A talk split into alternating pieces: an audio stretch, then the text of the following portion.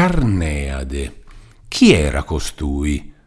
Ruminava tra sé Don Abbondio seduto sul suo seggiolone in una stanza del piano superiore, con un libricciolo aperto davanti, quando Perpetua entrò a portargli l'imbasciata. Carneade. Questo nome mi par bene d'averlo letto o sentito. Doveva essere un uomo di studio, un letteratone del tempo antico. È un nome di quelli, ma chi diavolo era costui? Tanto il pover'uomo era lontano da prevedere che burrasca gli si addensasse sul capo. Bisogna sapere che Don Abbondio si dilettava di leggere un pochino ogni giorno e un curato suo vicino che aveva un po' di libreria gli prestava un libro dopo l'altro, il primo che gli veniva alle mani.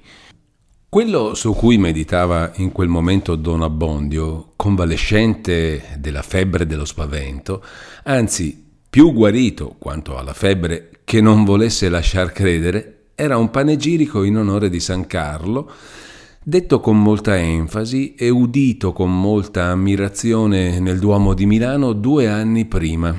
Il santo v'era paragonato, per l'amore allo studio, ad Archimede. E fin qui Don Abbondio non trovava inciampo perché Archimede ne ha fatte di così curiose, ha fatto dir tanto di sé, che per saperne qualche cosa non c'è bisogno d'un'erudizione molto vasta. Ma dopo Archimede l'oratore chiamava a paragone anche Carneade e lì il lettore era rimasto arrenato. In quel momento entrò Perpetua ad annunziar la visita di Tonio. A quest'ora? disse anche Don Abbondio, com'era naturale. Cosa vuole? Non hanno discrezione, ma se non lo piglia al volo. Già, se non lo piglio ora, chissà quando lo potrò pigliare. Fatelo venire. Ehi, ehi, siete poi ben sicura che sia proprio lui? Diavolo, rispose Perpetua e scese. Aprì l'uscio e disse: Dove siete? Tonio si fece vedere e nello stesso tempo venne avanti anche Agnese e salutò Perpetua per nome. Buonasera Agnese, disse Perpetua. Di dove si viene a quest'ora? Vengo da... e nominò un paesetto vicino. E se sapeste, continuò, mi son fermata di più appunto in grazia vostra. O perché? domandò Perpetua e voltandosi a due fratelli. Entrate, disse, che vengo anch'io. Perché? rispose Agnese. Una donna di quelle che non sanno le cose e vogliono parlare, credereste? S'ostinava a dire che voi non vi siete maritata con Beppe Suola Vecchia né con Anselmo Lunghigna perché non vanno voluta. Io sostenevo che siete stata voi che li avete rifiutati, l'uno e l'altro. Sicuro? Oh, la bugiarda, la bugiardona, chi è costei? Non me lo domandate, che non mi piace metter male. Me lo direte, me l'avete a dire. Oh, la bugiarda. Basta, ma non potete credere quanto mi sia dispiaciuto di non saper bene tutta la storia per confonder colei. Guardate se si può inventare a questo modo, esclamò di nuovo Perpetua e riprese subito. In quanto a Beppe, tutti sanno e hanno potuto vedere. Ehi, Tonio, accostate l'uscio e salite pure che vengo. Tonio di dentro rispose di sì e Perpetua continuò la sua narrazione appassionata. In faccia all'uscio di Don Abbondio s'apriva tra due casipole una stradetta che, finite quelle, voltava in un campo. Agnese vi s'avviò come se volesse tirarsi alquanto in disparte per parlar più liberamente e Perpetua dietro. Quando ebbero voltato e furono in luogo, donde non si poteva più veder ciò che accadesse davanti alla casa di Don Abbondio, Agnese tossì forte era il segnale. Renzo lo sentì, fece coraggio a Lucia con una stretta di braccio e tutte e due, in punta di piedi, vennero avanti, rasentando il muro, zitti zitti. Arrivarono all'uscio, lo spinsero adagino adagino, cheti e chinati entrarono nell'andito dove erano i due fratelli ad aspettarli. Renzo accostò di nuovo l'uscio pian piano e tutte e quattro su per le scale, non facendo rumore neppur per uno. Giunti sul pianerottolo, i due fratelli s'avvicinarono all'uscio della stanza, che era di fianco alla scala. Gli sposi si strinsero al muro. Deo gratias, disse Tonio a voce chiara. Tonio, eh? Entrate! rispose la voce di dentro. Il chiamato aprì l'uscio, appena quanto bastava per poter passare lui e il fratello, a un per volta. La striscia di luce, che uscì d'improvviso per quella apertura e si disegnò sul pavimento oscuro del pianerottolo, fece riscoter Lucia come se fosse scoperta. Entrati i fratelli, Tonio si tirò dietro l'uscio, gli sposi rimasero immobili nelle tenebre, con le orecchie tese, tenendo il fiato. Il rumore più forte era il martellar che faceva il povero cuore di Lucia. Don Abbondio stava, come abbiamo detto, su una vecchia seggiola, ravvolto in una vecchia zimarra, con in capo una vecchia papalina che gli faceva cornice intorno alla faccia, al lume scarso d'una piccola lucerna. Due folte ciocche di capelli che gli scappavano fuori della papalina, due folti sopraccigli, due folti baffi, un folto pizzo, tutti canuti e sparsi su quella faccia bruna e rugosa, potevano assomigliarsi a cespugli coperti di neve, sporgenti da un dirupo al chiaro di luna. Ah ah! Fu il suo saluto mentre si levava gli occhiali e li riponeva nel libricciolo. Dirà il signor curato che son venuto tardi, disse Tonio, inchinandosi come pure fece, ma più goffamente, Gervaso. Sicuro che è tardi, tardi in tutte le maniere. Lo sapete che sono ammalato? Oh, mi dispiace. L'avrete sentito dire, sono ammalato e non so quando potrò lasciarmi vedere, ma perché vi siete condotto dietro quel, quel figliuolo? Così, per compagnia, signor curato. Basta, vediamo. Son 25 berlinghe nuove, di quelle col Sant'Ambrogio a cavallo, disse Tonio, levandosi un involtino di tasca. Vediamo, replicò Don Abbondio, e preso l'involtino si rimesse gli occhiali, l'aprì, cavò le berlinghe, le contò, le voltò, le rivoltò, le trovò senza difetto. Ora, signor curato, mi darà la collana della mia tecla è giusto, rispose don Abbondio. Poi andò a un armadio, si levò una chiave di tasca e guardandosi intorno, come per tener lontani gli spettatori, aprì una parte di sportello, riempì l'apertura con la persona, mise dentro la testa per guardare e un braccio per prender la collana. La prese e chiuso l'armadio la consegnò a Tonio dicendo Va bene? Ora, disse Tonio, si contenti di mettere un po' di nero sul bianco. Anche questa, disse Don Abbondio, le sanno tutte. Ih, com'è divenuto sospettoso il mondo. Non vi fidate di me? Come, signor curato? Sì, io mi fido, lei mi fa torto, ma siccome il mio nome è sul suo libraccio dalla parte del debito, dunque giacché ha già avuto l'incomodo di scrivere una volta così, dalla vita alla morte. Bene, bene, interruppe don Abbondio e, brontolando, tirò a sé una cassetta del tavolino. Levò fuori carta, penna e calamaio e si mise a scrivere, ripetendo a viva voce le parole di mano in mano che gli uscivan dalla penna. Frattanto Tonio e a un suo cenno Gervaso si piantarono ritti davanti al tavolino in maniera di impedire allo scrivente la vista dell'uscio e, come per ozio, andavano stropicciando coppiedi il pavimento per dar segno a quei che erano fuori d'entrare e per confondere nello stesso tempo il rumore delle loro pedate. Don Abbondio, immerso nella sua scrittura, non badava ad altro. Allo stropiccio de quattro piedi, Renzo prese un braccio di Lucia, lo strinse per darle coraggio e si mosse, tirandosela dietro tutta tremante, che da sé non vi sarebbe potuta venire. Entrarono pian piano in punta di piedi, rattenendo il respiro, e si nascosero dietro i due fratelli. Intanto Don Abbondio, finito di scrivere, rilesse attentamente, senza alzar gli occhi dalla carta. La piegò in quattro dicendo Ora sarete contento? E levatosi con una mano gli occhiali dal naso, la porse con l'altra a Tonio, alzando il viso.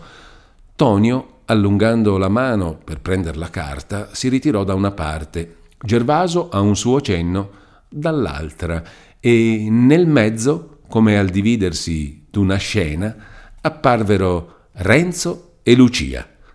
Don Abbondio vide confusamente, poi vide chiaro. Si spaventò, si stupì, si infuriò, pensò, prese una risoluzione. Tutto questo nel tempo che Renzo mise a proferire le parole. Signor curato, in presenza di questi testimoni, questa è mia moglie. Le sue labbra non erano ancora tornate al posto che Don Abbondio, lasciando cader la carta, aveva già afferrata e alzata con la mancina la lucerna, ghermito con la diritta il tappeto del tavolino e tiratolo a sé con furia, buttando in terra libro, carta, calamaio e polverino e, balzando tra la seggiola e il tavolino, s'era avvicinato a Lucia. La poveretta, con quella sua voce soave e allora tutta tremante, aveva appena potuto proferire e questo che Don Abbondio le aveva buttato sgarbatamente il tappeto sulla testa e sul viso per impedirle di pronunziare intera la formula e subito, lasciata cadere la lucerna che teneva nell'altra mano, s'aiutò anche con quella a imbacuccarla col tappeto che quasi la soffogava e intanto gridava quanto n'aveva in canna Perpetua, perpetua, tradimento, aiuto! Il lucignolo, che moriva sul pavimento, mandava una luce languida e saltellante sopra Lucia, la quale, affatto smarrita, non tentava neppure di svolgersi e poteva apparere una statua abbozzata in creta, sulla quale l'artefice ha gettato un umido panno. Cessata ogni luce, Don Abbondio lasciò la poveretta e andò cercando a tastoni l'uscio che metteva a una stanza più interna. Lo trovò, entrò in quella, si chiuse dentro, gridando tuttavia Perpetua, tradimento, aiuto, fuori di questa casa, fuori di questa casa. Nell'altra stanza tutto era confusione. Renzo, cercando di fermare il curato e remando con le mani, come se facesse a mosca cieca, era arrivato all'uscio e picchiava, gridando Apra, apra, non faccia schiamazzo. Lucia chiamava Renzo con voce fioca e diceva, pregando, Andiamo, andiamo, per l'amor di Dio.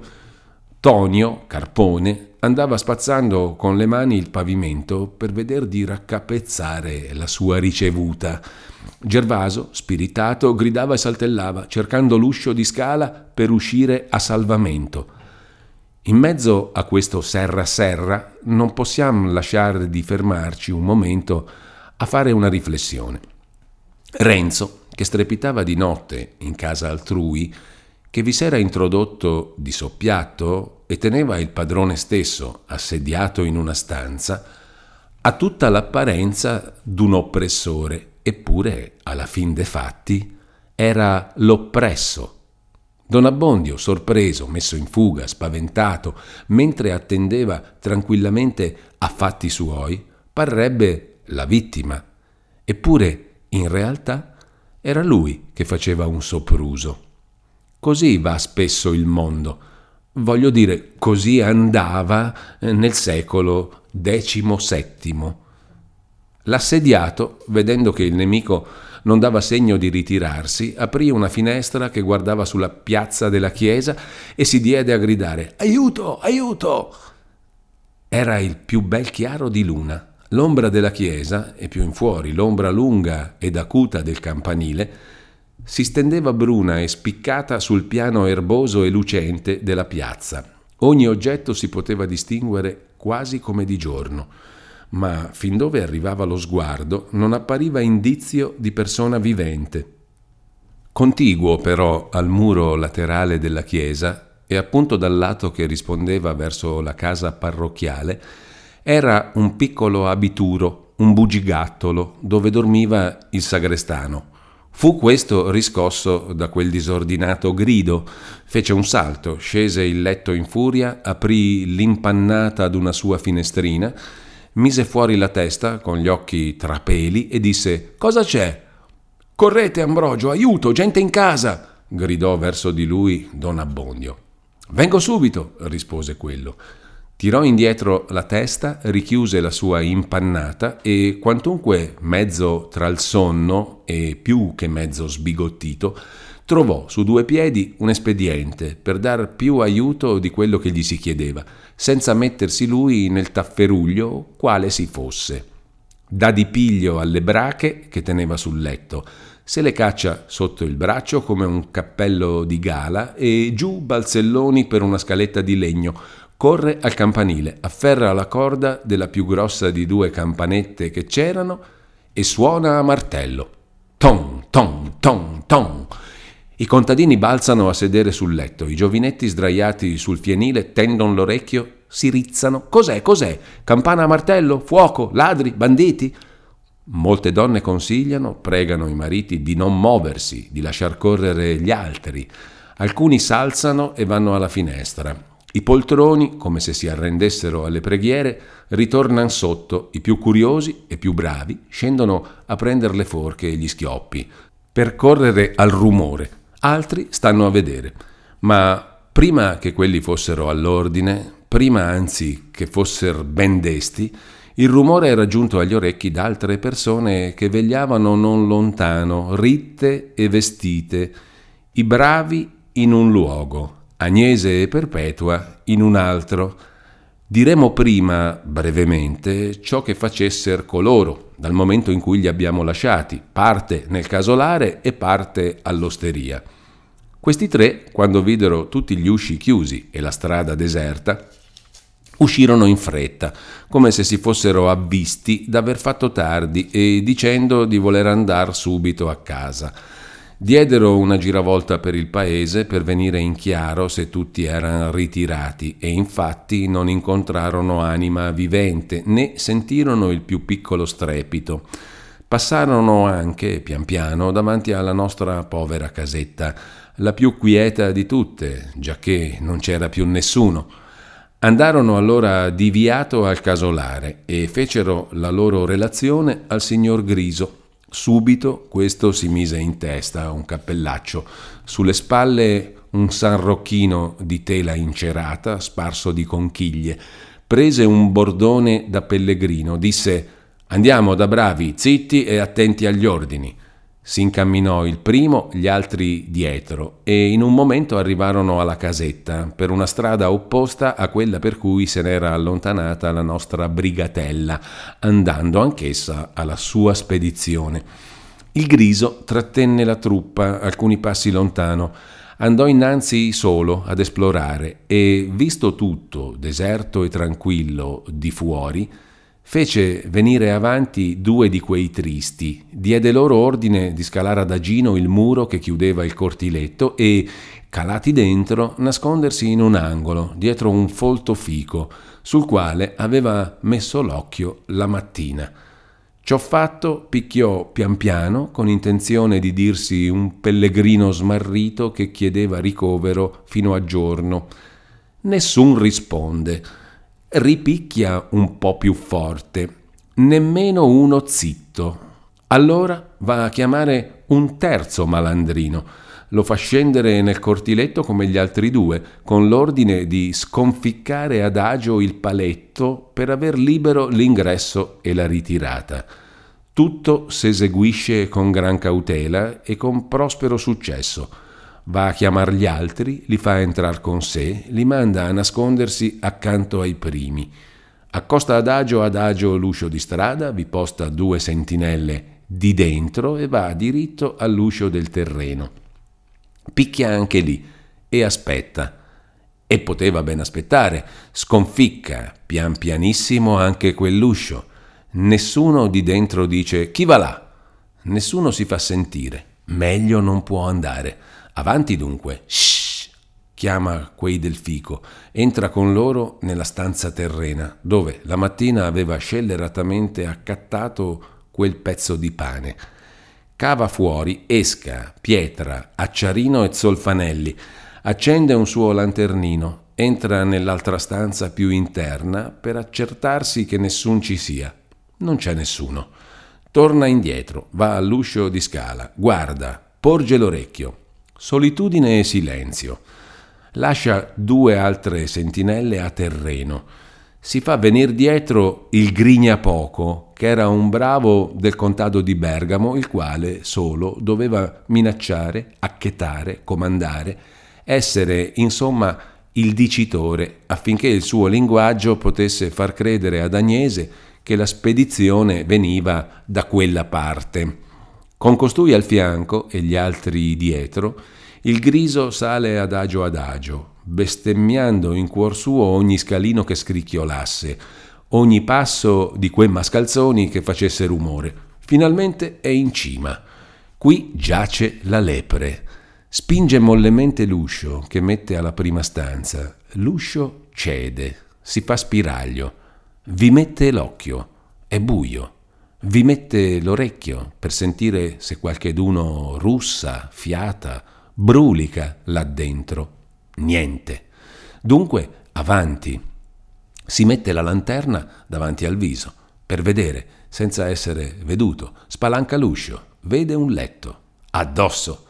Il letto è fatto e spianato, con la rimboccatura arrovesciata e composta sul capezzale si stringe nelle spalle, si volta alla compagnia, accenna loro che va a vedere nell'altra stanza e che gli vengan dietro pian piano. Entra, fa le stesse cerimonie, trova la stessa cosa. Che diavolo è questo? dice allora. Che qualche cane traditore abbia fatto la spia. Si mettono tutti, con men cautela, a guardare, a tastare per ogni canto, buttan sotto sopra la casa Mentre costoro sono in tali faccende, i due che fanno la guardia all'uscio di strada sentono un calpestio di passini frettolosi che s'avvicinano in fretta. Si immaginano che chiunque sia passerà diritto. Stan quieti e a buon conto si mettono allerta. Infatti il calpestio si ferma appunto all'uscio. Era Menico che veniva di corsa, mandato dal padre Cristoforo ad avvisare le due donne che per l'amor del cielo, scappassero subito di casa e si rifugiassero al convento, perché, il perché lo sapete, prende la maniglia del paletto per picchiare e se lo sente tentennare in mano, schiodato e sconficcato. Che è questo? pensa, e spinge l'uscio con paura. Quello s'apre. Menico mette il piede dentro, in gran sospetto, e si sente a un punto acchiappar per le braccia, e due voci sommesse, a destra e a sinistra, che dicono in tono minaccioso Zitto, o sei morto. Lui invece caccia un urlo, uno di quei malandrini gli mette una mano alla bocca, l'altro tira fuori un coltellaccio per fargli paura. Il garzoncello trema come una foglia e non tenta neppur di gridare, ma tutto a un tratto, invece di lui, e con ben altro tono, si fa sentire quel primo tocco di campana così fatto e dietro una tempesta di rintocchi in fila. Chi è in difetto è in sospetto, dice il proverbio milanese. All'uno e all'altro furfante parve di sentire in quei tocchi il suo nome, cognome e soprannome.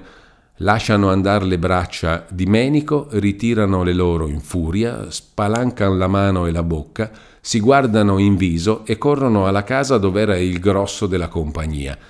Menico via a gambe per la strada alla volta del campanile dove a buon conto qualcheduno ci doveva essere. Agli altri furfanti che frugavano la casa, dall'alto al basso, il terribile tocco fece la stessa impressione. Si confondono, si scompigliano, surtano a vicenda. Ognuno cerca la strada più corta per arrivare all'uscio. Eppure era tutta gente provata e avvezza a mostrare il viso, ma non poterono star saldi contro un pericolo indeterminato e che non s'era fatto vedere un po' da lontano prima di venir loro addosso. Ci volle tutta la superiorità del griso a tenerli insieme, tanto che fosse ritirata e non fuga, come il cane che scorta una mandra di porci, corre or qua, or là, A quei che si sbandano ne addenta uno per un orecchio e lo tira in ischiera, ne spinge un altro col muso, abbaia a un altro che esce di fila in quel momento.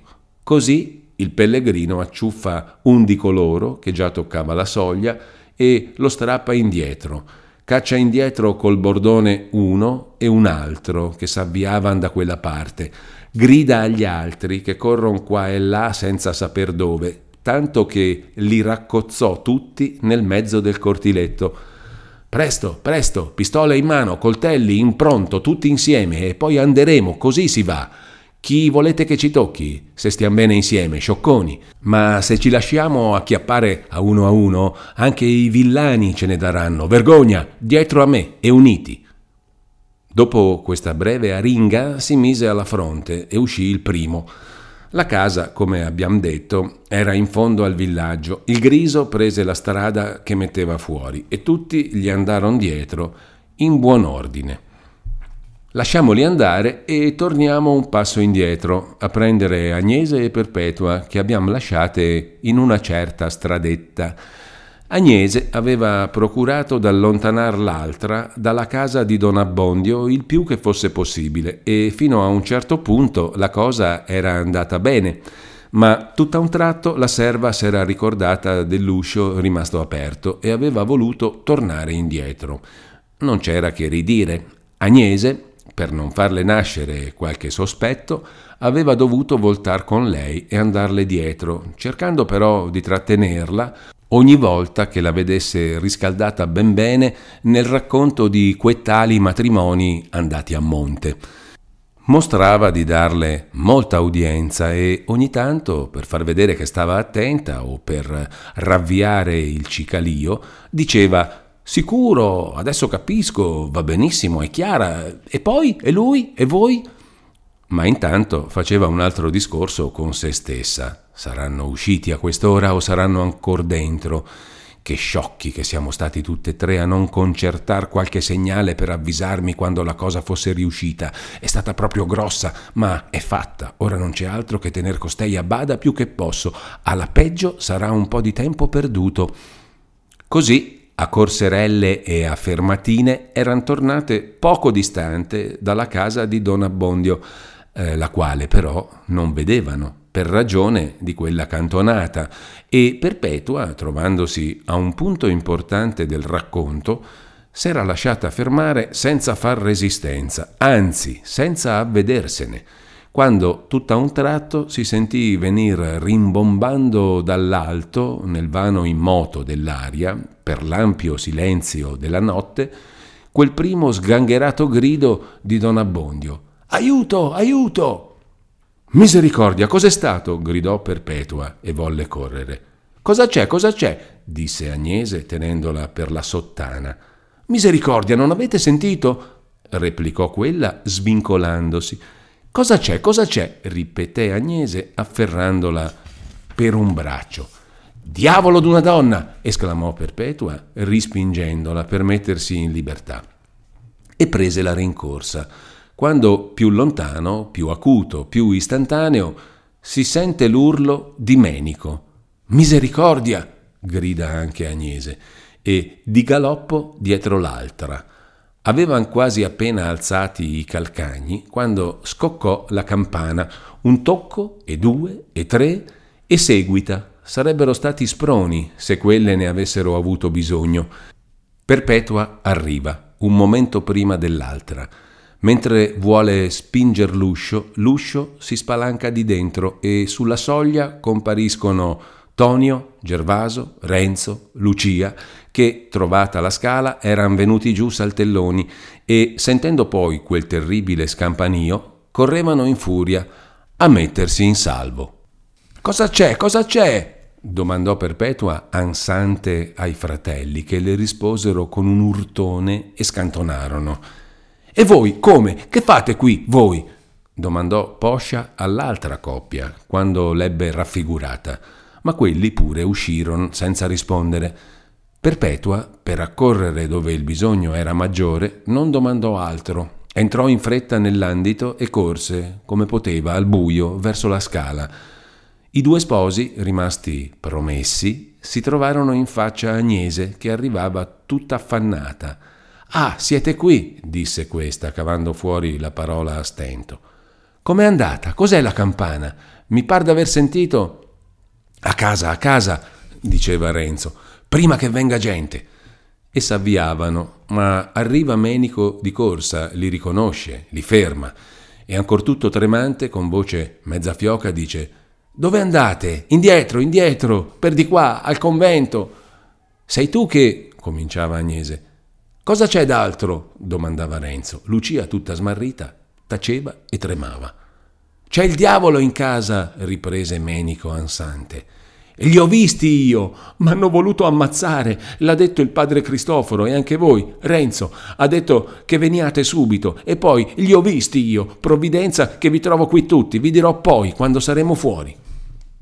Renzo, che era il più in sé di tutti, pensò che di qua o di là conveniva andar subito, prima che la gente accorresse, e che la più sicura era di far ciò che Menico consigliava, anzi comandava con la forza d'uno spaventato.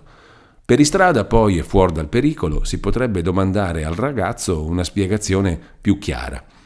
Cammina avanti, gli disse. Andiamo con lui, disse alle donne.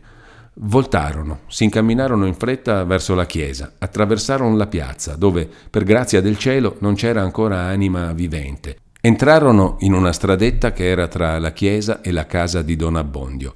Al primo buco che videro in una siepe, dentro e via per i campi. Non s'eran forse allontanati un cinquanta passi quando la gente cominciò ad accorrere sulla piazza e ingrossava ogni momento. Si guardavano in viso gli uni con gli altri. Ognuno aveva una domanda da fare, nessuno una risposta da dare. I primi arrivati corsero alla porta della chiesa. Era serrata, corsero al campanile di fuori e uno di quelli, messa la bocca a un finestrino, una specie di feritoia, cacciò dentro un Che diavolo c'è? Quando Ambrogio sentì una voce conosciuta, lasciò andare la corda e, assicurato dal ronzio, che era accorso molto popolo, rispose Vengo ad aprire.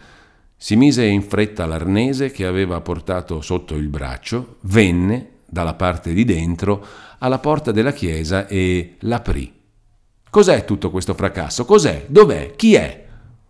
Come chi è? disse Ambrogio, tenendo con una mano un battente della porta e con l'altra il lembo di quel tale arnese che s'era messo così in fretta.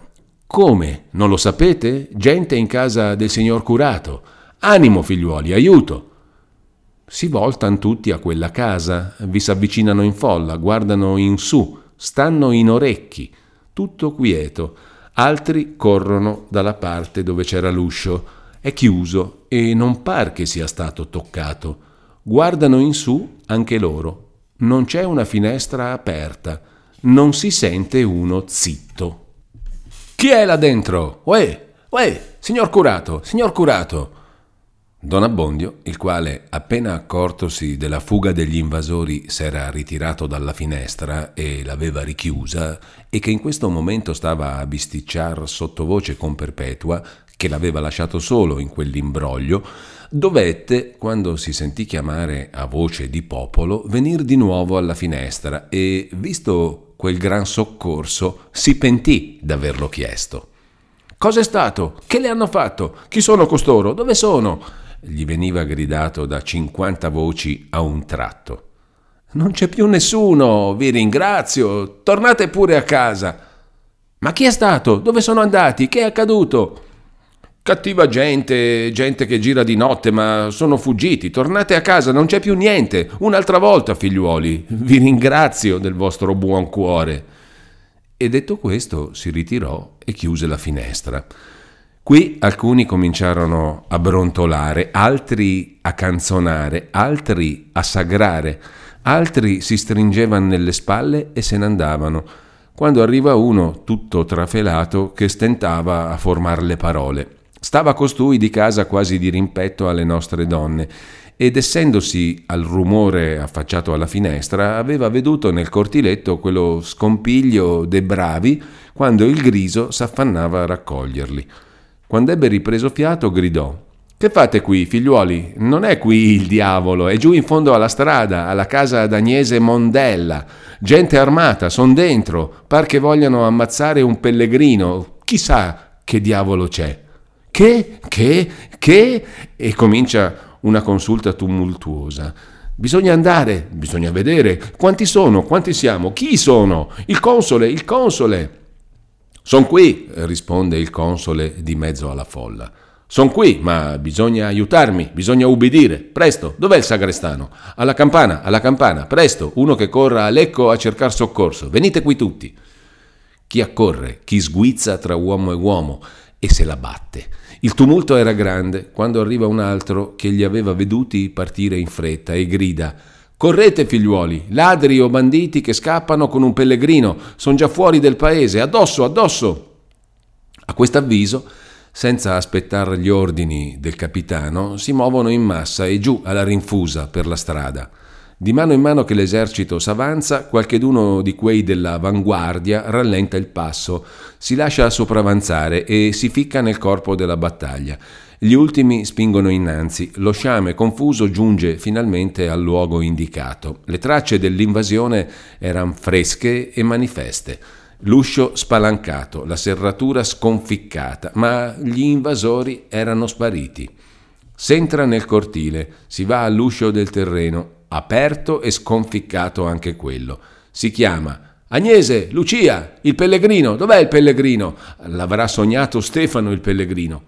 No, no, l'ha visto anche Carlandrea. Uè, pellegrino! Agnese, Lucia! Nessuno risponde. Le hanno portate via, le hanno portate via. Ci fu allora di quelli che, alzando la voce, proposero di inseguire i rapitori, che era un'infamità e sarebbe una vergogna per il paese se ogni birbone potesse a man salva venire a portar via le donne, come il nibbio i pulcini da un'aia deserta. Nuova consulta e più tumultuosa, ma uno, e non si seppe mai bene chi fosse stato, gettò nella brigata una voce che Agnese e Lucia s'eran messe in salvo in una casa. La voce corse rapidamente, ottenne credenza, non si parlò più di dar la caccia ai fuggitivi e la brigata si sparpagliò, andando ognuno a casa sua. Era un bisbiglio, uno strepito, un picchiare e un aprir d'usci, un apparire e uno sparir di lucerne, un interrogare di donne dalle finestre, un rispondere dalla strada. Tornata questa, deserta e silenziosa, i discorsi continuarono nelle case e morirono negli sbadigli per ricominciare poi la mattina. Fatti però non ce ne fu altri, se non che quella medesima mattina il console, stando nel suo campo, col mento in una mano e il gomito appoggiato sul manico della vanga mezza ficcata nel terreno e con un piede sul vangile, stando dico a speculare tra sé sui misteri della notte passata e sulla ragion composta di ciò che gli toccasse a fare e di ciò che gli convenisse fare, vide venirsi incontro due uomini d'assai gagliarda presenza, chiomati come due re de Franchi della prima razza e somigliantissimi nel resto a quei due che cinque giorni prima avevano affrontato Don Abbondio, seppur non eran quei medesimi. Costoro, con un fare ancor men cerimonioso, intimarono al console che guardasse bene di non far deposizione al podestà dell'accaduto, di non rispondere il vero caso che ne venisse interrogato, di non ciarlare, di non fomentar le ciarle de villani, per quanto aveva cara la speranza di morir di malattia. I nostri fuggiaschi camminarono un pezzo di buon trotto, in silenzio, voltandosi, ora l'uno ora l'altro, a guardare se nessuno gli inseguiva, tutti in affanno per la fatica della fuga, per il batticuore e per la sospensione in cui erano stati, per il dolore della cattiva riuscita, per l'apprensione confusa del nuovo oscuro pericolo. E ancor più in affanno li teneva l'incalzare continuo di quei rintocchi, i quali, quanto per l'allontanarsi venivan più fiochi e ottusi, tanto pareva che prendessero un non so che di più lugubre e sinistro. Finalmente cessarono. I Fuggiaschi allora, trovandosi in un campo disabitato e non sentendo un alito all'intorno, rallentarono il passo e fu la prima Agnese che, ripreso fiato, ruppe il silenzio, domandando a Renzo com'era andata, domandando a Menico cosa fosse quel diavolo in casa. Renzo raccontò brevemente la sua trista storia e tutte e tre si voltarono al fanciullo, il quale riferì più espressamente l'avviso del padre e raccontò quello che egli stesso aveva veduto e rischiato e che purtroppo confermava l'avviso. Gli ascoltatori compresero più di quel che Menico avesse saputo dire. A quella scoperta si sentirono rabbrividire.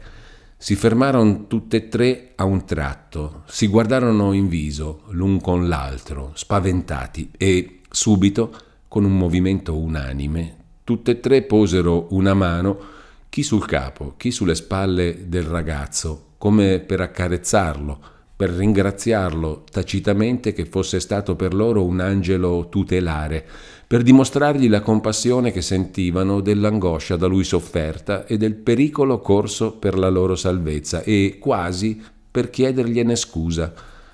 Ora torna a casa perché i tuoi non abbiano a star più in pena per te, gli disse Agnese e, rammentandosi delle due parpagliole promesse, se ne levò quattro di tasca e gliele diede, aggiungendo Basta, prega il Signore che ci rivediamo presto. E allora Renzo gli diede una berlinga nuova e gli raccomandò molto di non dir nulla della commissione avuta dal frate.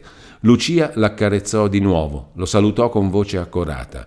Il ragazzo li salutò tutti, intenerito, e tornò indietro. Quelli ripresero la loro strada, tutti pensierosi, le donne innanzi e Renzo dietro, come per guardia. Lucia stava stretta al braccio della madre e scansava dolcemente e con destrezza l'aiuto che il giovine le offriva nei passi malagevoli di quel viaggio fuori di strada. Vergognosa in sé, anche in un tale turbamento, d'esser già stata tanto sola con lui e tanto familiarmente, quando s'aspettava di divenir sua moglie tra pochi momenti. Ora, svanito così dolorosamente quel sogno, si pentiva d'essere andata troppo avanti e, tra tante cagioni di tremare, tremava anche per quel pudore che non nasce dalla trista scienza del male, per quel pudore che ignora se stesso, somigliante alla paura del fanciullo che trema nelle tenebre senza saper di che e la casa? disse a un tratto Agnese. Ma per quanto la domanda fosse importante, nessuno rispose perché nessuno poteva darle una risposta soddisfacente. Continuarono in silenzio la loro strada e poco dopo sboccarono finalmente sulla piazzetta davanti alla chiesa del convento.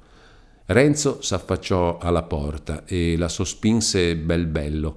La porta di fatto s'aprì e la luna, entrando per lo spiraglio, illuminò la faccia pallida e la barba d'argento del padre Cristoforo, che stava quivi ritto in aspettativa. Visto che non ci mancava nessuno, Dio sia benedetto, disse, e fece lor cenno che entrassero. Accanto a lui stava un altro cappuccino ed era il laico sagrestano che egli, con preghiere e con ragioni, aveva persuaso a vegliar con lui, a lasciar socchiusa la porta e a starci in sentinella per accogliere quei poveri minacciati e non si richiedeva meno dell'autorità del padre, della sua fama di santo, per ottenere dal laico una condiscendenza incomoda, pericolosa e irregolare. Entrati che furono, il padre Cristoforo riaccostò la porta adagio adagio. Allora il sagrestano non poté più reggere e, chiamato il padre da una parte, gli andava sussurrando all'orecchio ma padre, padre, di notte, in chiesa, con donne, chiudere, la regola, ma padre... E tentennava la testa. Mentre diceva stentatamente quelle parole, vedete un poco, pensava il padre Cristoforo, se fosse un masnadiero inseguito, fra Fazio non gli farebbe una difficoltà al mondo. È una povera innocente che scappa dagli artigli del lupo. Omnia munda mundis, disse poi, voltandosi tutta un tratto a Fra Fazio, e dimenticando che questo non intendeva il latino, ma una tale dimenticanza fu appunto quella che fece l'effetto. Se il padre si fosse messo a questionare con ragioni, a Fra Fazio non sarebbero mancate altre ragioni da opporre, e sa il cielo quando e come la cosa sarebbe finita, ma al sentir quelle parole, gravide d'un senso misterioso e proferite così risolutamente, gli parve che in quelle dovesse contenersi la soluzione di tutti i suoi dubbi. S'acquietò e disse: Basta, lei ne sa più di me. Fidatevi pure, rispose il padre Cristoforo, e all'incerto chiarore della lampada che ardeva davanti all'altare, s'accostò ai ricoverati, i quali stavano sospesi, aspettando, e disse loro, Figliuoli, ringraziate il Signore che va scampati da un gran pericolo. Forse in questo momento... E qui si mise a spiegare ciò che aveva fatto accennare dal piccol messo giacché non sospettava che essi ne sapesser più di lui e supponeva che Menico li avesse trovati tranquilli in casa prima che arrivassero i malandrini. Nessuno lo disingannò, nemmeno Lucia, la quale però sentiva un rimorso segreto d'una tale dissimulazione con un tal uomo. Ma era la notte degli imbrogli e dei sotterfugi. Dopo di ciò, continuò egli, Vedete bene, figliuoli, che ora questo paese non è sicuro per voi. È il vostro, ci siete nati, non avete fatto male a nessuno, ma Dio vuol così. È una prova, figliuoli. Sopportatela con pazienza, con fiducia, senza odio, e siate sicuri che verrà un tempo in cui vi troverete contenti di ciò che ora accade. Io ho pensato a trovarvi un rifugio per questi primi momenti. Presto, io spero, potrete ritornare sicuri a casa vostra. A ogni modo Dio vi provvederà per il vostro meglio e io certo mi studierò di non mancare alla grazia che mi fa scegliendomi per suo ministro nel servizio di voi, suoi poveri cari tribolati. Voi, continuò volgendosi alle due donne, potrete fermarvi a là sarete abbastanza fuori d'ogni pericolo e, nello stesso tempo, non troppo lontane da casa vostra. Cercate del nostro convento, fate chiamare il padre guardiano, dategli questa lettera, sarà per voi un altro fra Cristoforo. E anche tu, il mio Renzo, anche tu devi metterti per ora in salvo dalla rabbia degli altri e dalla tua. Porta questa lettera al padre Bonaventura da Lodi, nel nostro convento di Porta Orientale, in Milano. Egli ti farà da padre, ti guiderà, ti troverà del lavoro, perfin che tu non possa tornare a vivere qui tranquillamente. Andate alla riva del lago, vicino allo sbocco del Bione. È un torrente a pochi passi da Pescarenico. Lì vedrete un battello fermo. Direte barca, vi sarà domandato per chi? Risponderete San Francesco. La barca vi riceverà, vi trasporterà all'altra riva, dove troverete un baroccio che vi condurrà addirittura fino a... Chi domandasse come Fra Cristoforo avesse così subito a sua disposizione quei mezzi di trasporto, per acqua e per terra, farebbe vedere di non conoscere qual fosse il potere d'un cappuccino tenuto in concetto di santo.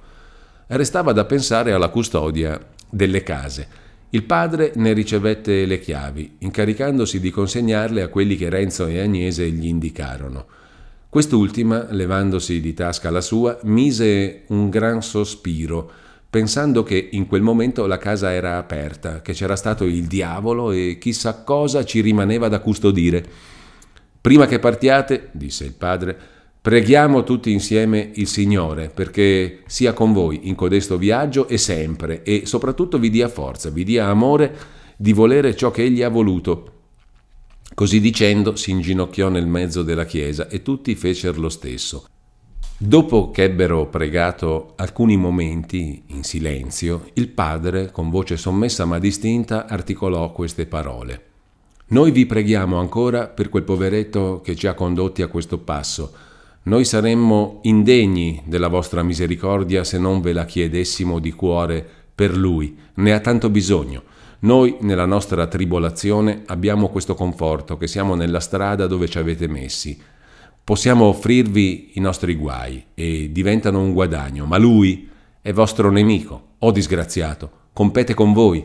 Abbiate pietà di lui, o Signore. Toccategli il cuore, rendetelo vostro amico, concedetegli tutti i beni che noi possiamo desiderare a noi stessi. Alzatosi poi, come in fretta, disse Via, figliuoli, non c'è tempo da perdere, Dio vi guardi, il suo angelo v'accompagni, andate. E mentre s'avviavano, con quella commozione che non trova parole e che si manifesta senza di esse, il padre soggiunse con voce alterata Il cuore mi dice che ci rivedremo presto. Certo, il cuore, chi gli dà retta, ha sempre qualche cosa da dire su quello che sarà, ma che sa il cuore? appena un poco di quello che è già accaduto. Senza aspettare risposta, fra Cristoforo andò verso la sagrestia. I viaggiatori uscirono di chiesa e fra Fazio chiuse la porta, dando loro un addio, con la voce alterata anche lui. Essi s'avviarono zitti zitti alla riva che era stata loro indicata, videro il battello pronto e, data e barattata la parola, c'entrarono.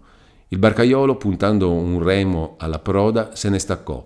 Afferrato poi l'altro remo e vogando a due braccia, prese il largo verso la spiaggia opposta. Non tirava un alito di vento, il lago giaceva liscio e piano, e sarebbe parso immobile se non fosse stato il tremolare e l'ondeggiar leggero della luna, che vi si specchiava da mezzo il cielo. S'udiva soltanto il fiotto morto e lento frangersi sulle ghiaie del lido il gorgoglio più lontano dell'acqua rotta tra le pile del ponte e il tonfo misurato di quei due remi che tagliavano la superficie azzurra del lago, uscivano a un colpo grondanti e si rituffavano. L'onda segata dalla barca, riunendosi dietro la poppa, segnava una striscia increspata che s'andava allontanando dal lido. I passeggeri silenziosi, con la testa voltata indietro, guardavano i monti e il paese rischiarato dalla luna e variato qua e là di grand'ombre. Si distinguevano i villaggi, le case, le capanne, il palazzotto di Don Rodrigo con la sua torre piatta, elevato sopra le casucce ammucchiate alla falda del promontorio. Pareva un feroce che, ritto nelle tenebre, in mezzo a una compagnia d'addormentati, vegliasse, meditando un delitto Lucia lo vide e rabbrividì. Scese con l'occhio giù giù per la china fino al suo paesello. Guardò fisso all'estremità, scoprì la sua casetta, scoprì la chioma folta del fico che sopravanzava il muro del cortile, scoprì la finestra della sua camera e, seduta com'era nel fondo della barca, posò il braccio sulla sponda, posò sul braccio la fronte, come per dormire, e pianse segretamente. Addio, monti sorgenti dall'acque ed elevati al cielo, cime inuguali, note a chi è cresciuto tra voi, e impresse nella sua mente non meno che lo sia l'aspetto dei suoi più familiari, torrenti, dei quali distingue lo scroscio, come il suono delle voci domestiche, ville sparse e biancheggianti sul pendio, come branchi di pecore pascenti. Addio! Quanto è tristo il passo di chi cresciuto tra voi se ne allontana. Alla fantasia di quello stesso che se ne parte volontariamente, tratto dalla speranza di fare altrove fortuna, si disabbelliscono in quel momento i sogni della ricchezza. Egli si maraviglia d'essersi potuto risolvere e tornerebbe allora indietro se non pensasse che un giorno tornerà dovizioso quanto più s'avanza nel piano, il suo occhio si ritira disgustato e stanco da quell'ampiezza uniforme. L'aria gli par gravosa e morta. Si inoltra, mesto e disattento, nelle città tumultuose, le case aggiunte a case, le strade che sboccano nelle strade. Pare che gli levino il respiro e davanti agli edifizi, ammirati dallo straniero, pensa, con desiderio inquieto, al campicello del suo paese, alla casuccia a cui ha già messi gli occhi addosso da gran tempo e che comprerà, tornando ricco, a suoi monti. Ma chi non aveva mai spinto, al di là di quelli, neppure un desiderio fuggitivo, chi aveva composti in essi tutti i disegni dell'avvenire e ne è sbalzato lontano da una forza perversa, chi, staccato a un tempo dalle più care abitudini e disturbato nelle più care speranze, lascia quei monti per avviarsi in traccia di sconosciuti che non ha mai desiderato di conoscere e non può, con l'immaginazione, arrivare a un momento stabilito per il ritorno. Addio casa natia, dove, sedendo con un pensiero occulto, si imparò a distinguere dal rumore dei passi comuni il rumore d'un passo aspettato con un misterioso timore. Addio, casa ancora straniera, casa sogguardata tante volte alla sfuggita, passando e non senza rossore, nella quale la mente si figurava un soggiorno tranquillo e perpetuo di sposa. Addio, chiesa, dove l'animo tornò tante volte sereno cantando le lodi del Signore dove era promesso, preparato un rito, dove il sospiro segreto del cuore doveva essere solennemente benedetto e l'amore venir comandato e chiamarsi santo. Addio! Chi dava a voi tanta giocondità è per tutto e non turba mai la gioia dei suoi figli, se non per prepararne loro una più certa e più grande. Di tal genere, se non tali appunto, erano i pensieri di Lucia e poco diversi i pensieri degli altri due pellegrini, mentre la barca gli andava avvicinando alla riva destra dell'Adda.